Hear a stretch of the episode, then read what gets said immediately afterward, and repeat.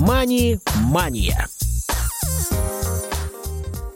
Добрый день, уважаемые радиослушатели. В эфире программа «Мани-мания». У микрофона Василий Дрожин.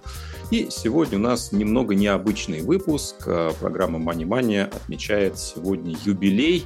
Это 100-й эпизод программы. И перед началом я немного подумал, как же провести этот эфир. И дело в том, что сама программа, сам цикл этих передач стал возможен благодаря нашим партнерам, благодаря тем гостям, которые приходили в эфир, рассказывали о доступных продуктах, о том, какие клиентские сервисы существуют в тех или иных учреждениях, рассказывали про свой опыт в области финансов. В том числе было очень много людей с нарушением зрения, как в форме собственного опыта они делились информацией, так представляя какие-то структуры и компании. Ну и одним из главных ключевых информационных партнеров наших выпусков является Банк России. И сегодня так сложилось, что у нас в гостях человек, с которым мы, по-моему, начинали как раз первые эфиры. Это руководитель экспертной группы службы по защите прав потребителей и обеспечению доступности финансовых услуг Банка России Юрий Божор. Юрий, здравствуйте, добро пожаловать в наш эфир. Добрый день, Василий. Вы смотрите, как всего вроде недавно начиналось, и уже 100-й выпуск. Действительно здорово. Я очень рад, что меня позвали, и вообще вся эта история очень интересная. Да, время пролетает незаметно. Здорово, что действительно всегда находятся темы для обсуждения. И сегодня мы с вами поговорим, наверное, больше про какие-то тенденции в области доступности финансовых услуг. И, вы знаете, представители данной службы у нас в эфирах присутствовали достаточно часто, много о чем говорили. Но вот хочется затронуть такую тему общего порядка. Какие же основные направления деятельности службы по защите прав потребителей и обеспечению доступности финансовых услуг? Да, в чем основные приоритетные направления? Действительно, это интересно, потому что вот у нас все, чем мы занимаемся, фактически заложено в названии службы. Это служба Банка России, которая занимается именно тремя основными аспектами. Это финансовая доступность, то есть доступность финансовых услуг для всех людей, независимо от их особенностей, от места расположения и так далее. Финансовая грамотность – это обучение различным вещам, связанным с финансами, с получением финансовых услуг, с соответственным финансовым поведением. И защита прав потребителей финансовых услуг, опять же. Это очень важно, потому что все три эти составляющие, они неразрывно связаны. Например, финансовая доступность без финансовой грамотности и защиты прав потребителя, она опасна. Ведь самый простой вариант, скажем, если бы мы с вами могли отправлять перевод просто звонком по телефону. Позвонили, отправь, например, Василию Дрожину деньги, да? И без всяких... Было бы замечательно, доступно, удобно, но при этом представляете, какая была бы ситуация, кто бы этим пользовался. С другой стороны, финансовая грамотность без финансовой доступности, а зачем она, если нет, зачем обучаться, если нет возможности получить услуги. И защита прав потребителей все это дело соединяет вместе, и все вместе все время... Они, с одной стороны, немножко конкурируют, с другой стороны, дополняют друг друга. И любой рост финансовой доступности должен сопровождаться ростами других компонентов этого триединого фрагмента, который должен быть. И, в принципе, у нас, опять же, три основных направления работы. Защита прав потребителя, финграмотность, финдоступность. Вообще, если начинать про надзор, про защиту прав потребителей, то у нас сейчас, конечно, то, чем занимается служба, это поведенческий надзор. Есть другие виды надзора, которым занимаются другие подразделения, а мы занимаемся именно тем, как финансовые организации взаимодействуют с потребителем. Поэтому есть два вида надзора. Реактивный – это по жалобам, по совершившимся фактам, а есть превентивный, когда мы анализируем работу финансовой организации, и сообщения в сетях, и всякие посты и так далее. И все это вместе включая СМИ, соцсети, сайты банков, и выявляем неблагоприятные тенденции и стараемся их предотвратить до того, как люди начнут жаловаться. И при этом, если финансовые организации, скажем, нас не понимают, у нас есть возможности и воздействия, в том числе административного и так далее. А если уж совсем все плохо, и финансовая организация продолжает, некорректно себя вести по отношению к потребителям, мы можем ее и вывести с рынка. Соответственно, сейчас у нас, конечно, в фокусе внимания это противодействие мисселлингу, навязыванию, защита прав инвесторов. Тут и законы разработаны, и нормативная база, и мы продолжаем по этому поводу работать. Ну и, соответственно, конечно, финансовая доступность для людей с инвалидностью, для людей с особенностями. Конечно, понятно, что все продукты должны быть доступны, и мы за этим следим. И стараемся вот по принципу «ничего для нас без нас» работать с сообществом инвалидов. У нас есть рабочая группа уже, которая работает с 2016 года. И мы совместно решаем, от чего нужно. Опять же, очень важны ваши передачи, потому что на основании обратной связи, на основании звонков людей, инвалидов по зрению, мы получаем много новой информации и правим. Ну и финансовая грамотность тоже, в принципе, она направлена на всех, и в том числе у нас есть кусочки, адаптированные для различных категорий, где там что-то усилено, что-то наоборот там не так подробно говорится, но важная все равно цель финансовой грамотности – это сформировать у людей ответственное финансовое поведение, понимание того, что они получают, понимание того, что действия на финансовом рынке должны быть обдуманы, и что, в общем, учиться надо, потому что это, опять же, дает возможность получать новые финансовые продукты. Таким образом, все три направления – и финансовая доступность, и финансовая грамотность, и защита прав потребителей – действуют в одном направлении, чтобы повышать качество жизни людей. Наверное, так. Хорошо. Вот получается, у нас две основные аудитории. С одной стороны, это непосредственно организации, которые предоставляют финансовые услуги в той или иной форме. С другой стороны, это потребители.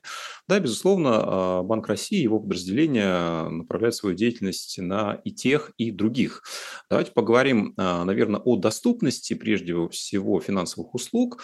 Какие ключевые тенденции в этой области можно сейчас, наверное, выделить с учетом цифровизации, с учетом того, что очень многое стало возможным в дистанционном формате. Есть ли здесь какие-то особенности, или вот курс на тенденции доступности, он не меняется с течением времени?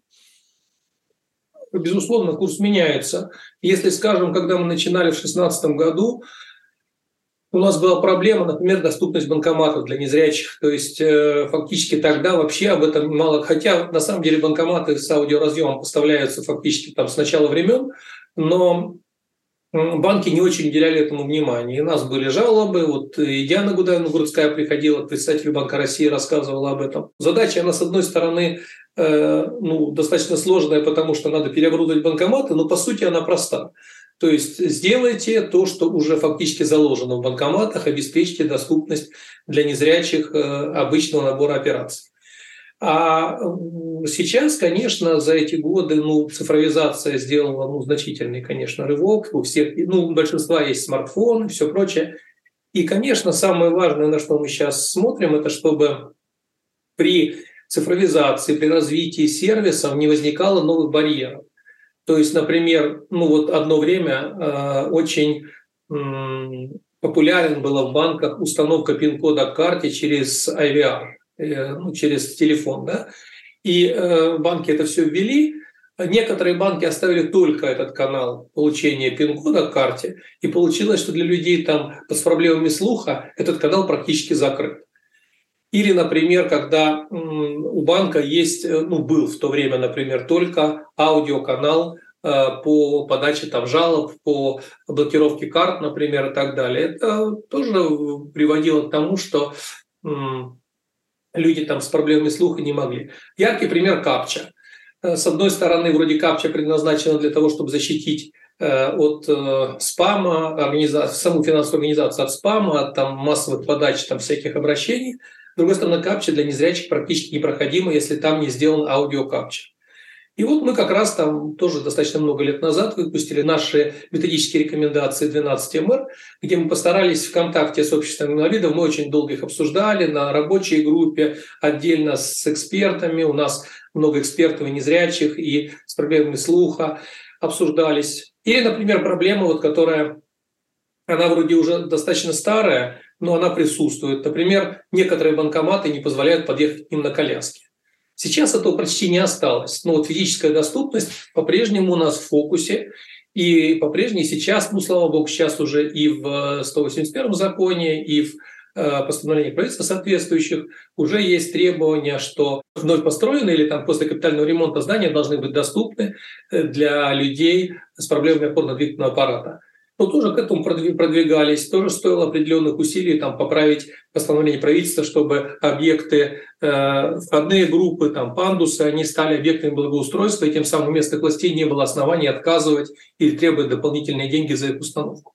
Таким образом, общий итог – цифровизация, переход в онлайн – замечательно все происходит, но при этом не должны возникать новые барьеры. И поэтому финансовые организации, которые предлагают свои услуги через дистанционные каналы, безусловно, должны учитывать доступность для всех категорий людей с инвалидностью, для пожилого населения, с тем, чтобы у этих людей не возникало барьеров при получении финансовых услуг.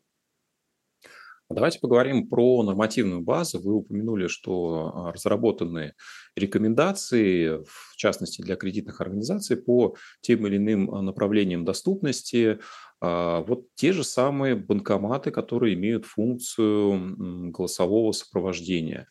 К сожалению, до сих пор даже в крупных городах они встречаются, чаще, скорее, в виде исключений и далеко не во всех, даже подразделениях не то что одного банка, да, в принципе, очень редко, где их можно встретить, и часто сотрудники не в курсе даже, есть ли у них такой банкомат, он может быть на самом деле, да, но сотрудник об этом не информирован. Вот есть ли какие-то унифицированные правила, что должно быть минимум, да, то есть, допустим, в кредитной организации минимум в одной точки в городе, да, условно говоря, я сейчас фантазирую, безусловно, да, должен быть банкомат, доступный для человека с нарушением зрения и подобное. Да, то есть про то, что вновь проектируемые здания, да, должны отвечать определенным требованиям архитектурной доступности, это, безусловно, понятно. Но вот есть ли какие-то базовые нормы, минимум, то, что должно быть в каждой кредитной организации? Вы знаете, предписывающих документов вот в части незрячих я не знаю, потому что мы и по Конституции, и по закону о Центральном банке мы не можем вмешиваться в конкретную деятельность, в операционную. Мы не можем сказать банку поставь вот такой банкомат или поставь такой банкомат. Но мы в своих рекомендациях, во всех фактически, мы уже выпустили за это время 9 таких методических рекомендательных документов. И в тех, которые касаются доступности, несколько раз уже упомянуто о том, что устройства самообслуживания должны быть доступны для людей незрячих. Другой вопрос, что нам отвечают, что банкомат стоит денег. Если уже банк закупил, то, соответственно, он не сможет за разумное время его там заменить. Да? Но мы стараемся, и я считаю, что если вот такие вопросы возникают, да, то можно вполне обращаться в Банк России, прежде всего обратиться в банк, там на сайте. И если сайт недоступен, это тоже отдельная тема, это тоже можно проработать. Если проблемы с доступностью в банке, обращайтесь в Банк России, соответственно, мы будем работать, мы будем убеждать, работать с банком в индивидуальном порядке, с тем, чтобы обеспечить для незрячих людей возможность снятия наличных денег в том числе. В любом случае, я знаю, что просто сразу же заранее скажу, что есть практика, когда человек дает кому-то свою карту, там сообщает пин-код. Это, в общем, не очень хорошая практика. Во-первых, это нарушение правил работы с картой, и, в общем, снижение надежности. Я полагаю, что самый такой правильный вариант, если вдруг получилось, что нет такого устройства, где можно снять деньги, можно просто через мобильное приложение перевести деньги доверенному человеку, чтобы он его снял. Не отдать ему карту, а просто перевести ему деньги, тем более переводы по СБП сейчас достаточно большие объемы бесплатные, поэтому, в принципе, вопрос по наличным можно решить. Но в любом случае, эти случаи, конечно, необходимо воздействовать на банки, сообщать, писать, обращаться с тем, чтобы они все уже все знают. То есть вся рекомендательная база уже вся есть. Просто необходимо, видимо, приложить какие-то усилия с тем, чтобы это делать. То есть принцип такой: заставить не можем, рекомендовать рекомендуем. Стараемся настоять, рекомендовать и работать с отстающими, с тем, чтобы общая доступность повышалась. Хорошо, давайте как раз поговорим про эту функцию по работе с обращениями, по защите прав. Если человек хочет обратиться именно через электронную приемную Банка России, он повзаимодействовал с кредитной организацией, да, может быть, не получил какого-то ответа на свой вопрос или получил не тот ответ, который рассчитывал, где, на каком сайте, в какой форме можно отправить обращение так, чтобы оно дошло до профильных сотрудников Банка России? Ну, стандартный сайт cbr.ru. На нем есть на главной страничке интернет-приемная. Мы, конечно же, очень активно работаем с жалобами. У нас за год поступило 368 тысяч жалоб, причем в основном это письменное обращение через интернет-приемную, но бывают там и на бумаге, пересылка из других органов власти. Вот. А еще мы получили 275 тысяч звонков в колл-центр. Просто давайте еще раз повторю телефонность, может кто-то не знает. Это либо 8 800 303 тысячи, либо с мобильного 300, звонок бесплатный. Это наш колл-центр, но все-таки в колл-центре это скорее консультации. То есть вы можете там позвонить, попросить там проконсультировать по какому-то финансовому вопросу, а жалобы именно на конкретную финансовую организацию, конечно же, лучше направлять через интернет-приемную. Вот. Примерно половина всех обращений к нам – это вопросы, еще половина примерно жалобы. То есть, ну так, плюс-минус, да? Вот. Мы со своей стороны там предпринимаем усилия по доступности. Я думаю, что интернет-приемная не должна вызывать никаких вопросов. Если у вас вдруг интернет-приемная почему-то, вы считаете, что она недоступна, безусловно, пишите, мы тут же все поправим. Вот сейчас мы там делаем очередную версию, опять мы планируем ее потестировать с незрячими экспертами, да, потому что это очень важно. Там у нас тоже все время капча была непроходима. Вот. Поэтому, соответственно, вот эти жалобы, они являются основой, в том числе, для поведенческого надзора. Жалобы людей с инвалидностью, они идут по отдельной ветке, которая проходит через нашу экспертную группу.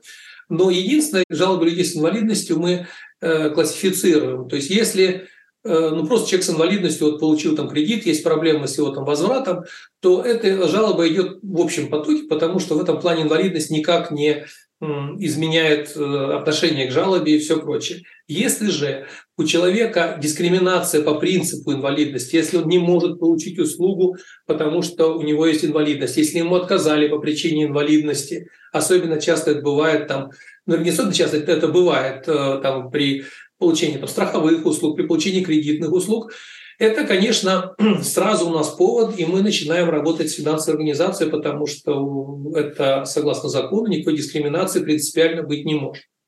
Если для человека недоступны какие-то услуги финансовой организации в силу его инвалидности, это тоже повод для обращения. Поэтому, если вы где-то видите, что вас дискриминируют по причине инвалидности, пожалуйста, обращайтесь, будем с каждым конкретным случаем разбираться. Но, конечно, прежде всего надо обратиться в финансовую организацию, потому что, в любом случае, если вы к нам обратитесь, все равно мы будем с ней связываться, будем получать от нее ответ, что произошло. Вот. Поэтому, соответственно, прежде всего, если вы подверглись какой-то дискриминации при получении финансовых услуг, связывайтесь с финансовой организацией, пишите свою проблему. Если не получаете ответа от нее, обращайтесь в Банк России, и Банк России будет заниматься вашим предложением. Но с другой стороны, приходит, например, жалоба. Вот я там нахожусь дома, я не могу получить свою карту, мне необходима карта, пожалуйста, отдайте ее кому-то. Такая жалоба тоже достаточно спорная, потому что, во-первых, если человек не выходит из дома совсем, то, следовательно, он берет эту карту, и эта карта может быть отдана родственнику, кому-то угодно. Существует порядок, существует нотариальная доверенность и так далее. Некоторые банки ездят домой к клиентам с тем, чтобы обслуживать их на дому. Но жалобы, которые приходят нам, которые мы анализируем, в основном, конечно, они обоснованы, и они связаны именно с тем, что, может быть, где-то персонал недорабатывает, где-то там финансовая организация недостаточно внимания уделяет. И по этим жалобам мы, во-первых, как реагируем по конкретным жалобам, так и стараемся в системном плане изменить правила с тем, чтобы убрать эту область дискриминации. Особенно это интересно возникает сейчас при новых современных услугах, когда банки вроде бы сделали доступные сайты, доступные мобильные приложения, и потом при очередной какой-нибудь доработке забыли И опять появились недоступные приложения. Ну, тут достаточно быстро корректируется. Мы, так сказать, обращаемся в финансовую организацию, она изменяет там, версию мобильного приложения, она становится доступной. Ну, как-то вот так. Да, хорошо. Давайте в завершении, может быть, попробуем поговорить о тех вызовах, которые стоят в области повышения доступности услуг для людей с нарушением зрения. Ну вот, в частности, как раз иногда возникают сложности с кредитной организацией, когда в дистанционном формате оформляется услуга, приезжает курьер, например, с картой, и отказывается выдать клиенту карту, потому что тот не может, допустим, написать свое ФИО рукой собственноручно. Вот, может быть, какие-то актуальные системы биометрии для идентификации, правила второй руки, в том числе для людей с инвалидностью, да? Ну, не как вот такая история добровольная, да, может быть, чтобы в каждом кредитном учреждении это было в той или иной форме. Есть ли такие тенденции, можем ли мы их как-то выделить? Ну, на самом деле тут надо отделять общую тенденцию от эксцесса исполнителя. Бывает, там курьер не дорабатывает и так далее. Я вот сам недавно получал карту, и мне там курьер одной кредитной организации принес совсем неправильное согласие на персональные данные. В итоге они их дорабатывали. Вот. Но обошлось без жалоб в Банк России. Я просто обратился на сайт финансовой организации, и все это, в принципе, решилось. Вот. Конечно, вот вопрос, ну, например, часто еще, уже в последнее время почти не осталось этих обращений, но они, тем не менее, сохраняются, что у незрячих, например, в подписи стоит прочерк, и некоторые финансовые организации начинают там необоснованно утверждать, что это, например, там, свидетельствует там, о недееспособности или о том, что человек не может подписать договор. Все это неправильно. Если человек может, так сказать, расписаться, если человек может как-то написать там свое имя там, где надо и так далее, то все это, естественно, решается, то есть просто может по трафарету сделать. Другой вопрос, что банки тоже, как бы там финансовые организации, они страхуются от недобросовестных всяких практик, и мы там, ну, в частности, вот сейчас мы прорабатываем вариант использования биометрии в качестве, значит, подтверждения волеизъявления. В этом плане вот сейчас и законопроект мы уже смотрели, и сейчас идет взаимодействие там с Минцифрой, с Минтрудом по этому поводу, потому что, в принципе, в этом направлении тоже идет развитие. И единая биометрическая система в этом плане действительно должна помочь и заменить старые вещи, ну, связанные с факсимиле, например, когда пользуются и так далее. Наверное, со временем, при условии достаточной безопасности, эти методы будут использованы. Я отдельно хотел бы подчеркнуть, что очень важная тема – это защита от атак методами социальной инженерии.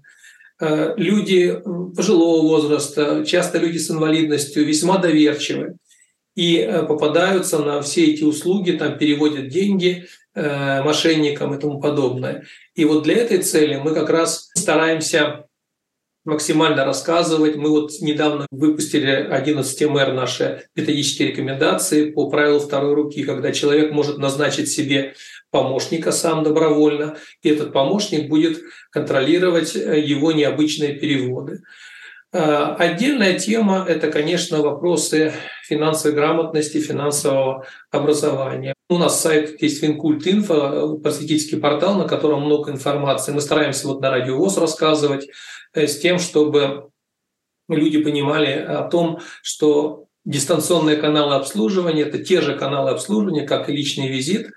И, конечно, дистанционный канал надо тоже быть аккуратным, не надо доверять любым звонкам. Вообще, на самом деле, принцип должен быть простой. Если кто-то тебе звонит по телефону и чего-то от тебя требует, вот чего угодно, вот каких-то действий, что-то сообщить, все, это мошенники. Если звонит там прокуратура, не знаю, в МВД, кто угодно, и говорят, что вот у вас они в последнее время вообще очень себя нагло стали вести, вот, то все эти звонки – это, как правило, мошенники. То есть просто так следователь вам звонить не будет, и прокурор вам звонить не будет. Если надо, пришлют вам повестку и вызовут вас к себе. Безусловно, я уверен, мы обсудим еще современные актуальные тенденции в области противодействия мошенническим схемам. Да, и есть здесь что обсудить, в том числе и применительно к людям с инвалидностью. Я думаю, получилась интересная беседа у нас сегодня. Спасибо огромное. Напомню, что в гостях у нас сегодня был Юрий Божор, руководитель экспертной группы службы по защите прав потребителей и обеспечению доступности финансовых услуг Банка России. Спасибо, друзья, что были сегодня с нами. До новых встреч на волнах Радио ВОС. «Мани-мания».